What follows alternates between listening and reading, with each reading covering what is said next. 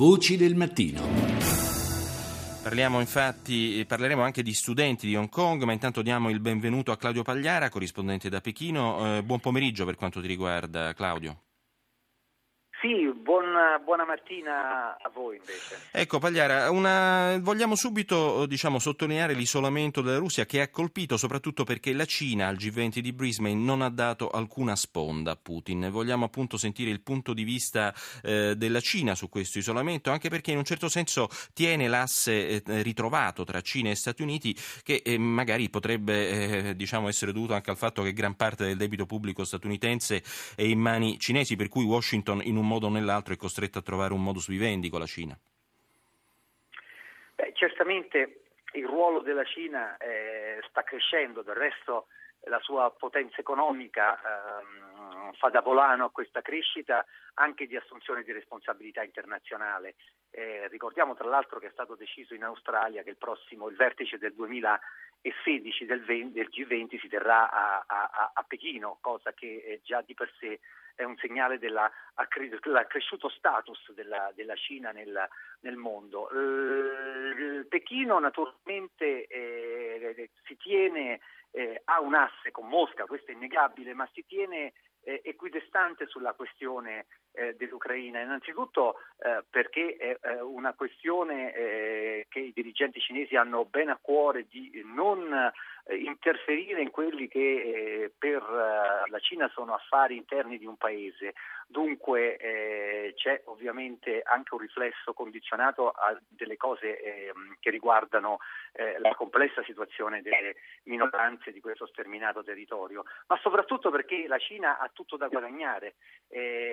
In, nell'arco di eh, due mesi ha siglato due accordi importanti di fornitura di gas russo di cui la Cina ha immenso bisogno per continuare a sostenere il suo sviluppo e sono stati due accordi molto importanti, uno due mesi fa, l'altro in occasione della visita di Putin qui a Pechino eh, nell'ambito del vertice dei paesi del Pacifico eh, che eh, secondo tutti gli analisti esperti in fatto di energie sono accordi che, eh, Pechino, uh, dove Pechino ha spuntato un prezzo favorevole. Certo.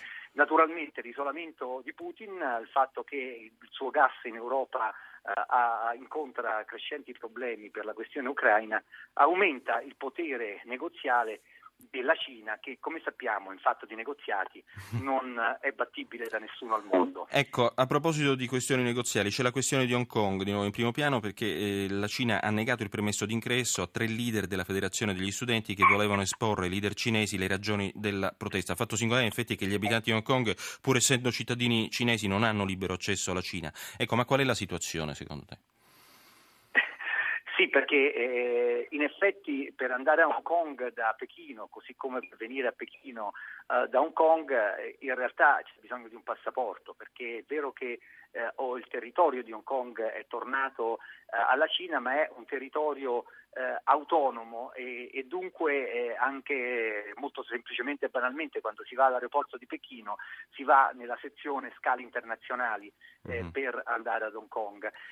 Sì, all'aeroporto i tre leader della protesta eh, l'altro ieri si sono visti rifiutare eh, il, l'imbarco su un volo che avevano prenotato. Perché, questa è stata la spiegazione, da Pechino era arrivata la cancellazione del loro volo di ritorno, un modo ovviamente ovviamente per impedirgli di venire eh, nella capitale dove certamente non avrebbero incontrato come era nei loro auspici il premier eh, Li Keqiang eh, per presentargli le loro richieste, ma ovvio era un'azione dimostrativa.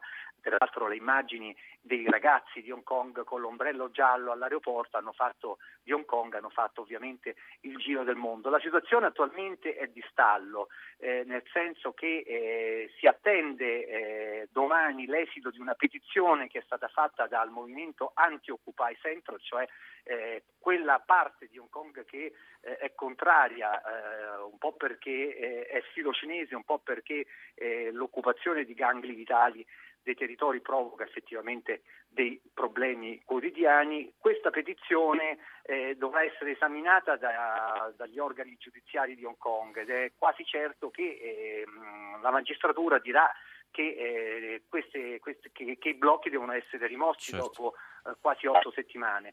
Questo potrebbe essere ovviamente il pretesto giuridico sì. per compiere un'azione di forza. Ti ringrazio Claudio. Effettivamente... Siamo Prego. purtroppo in chiusura. Grazie. La linea al GR1 condotta da Daniele Battista.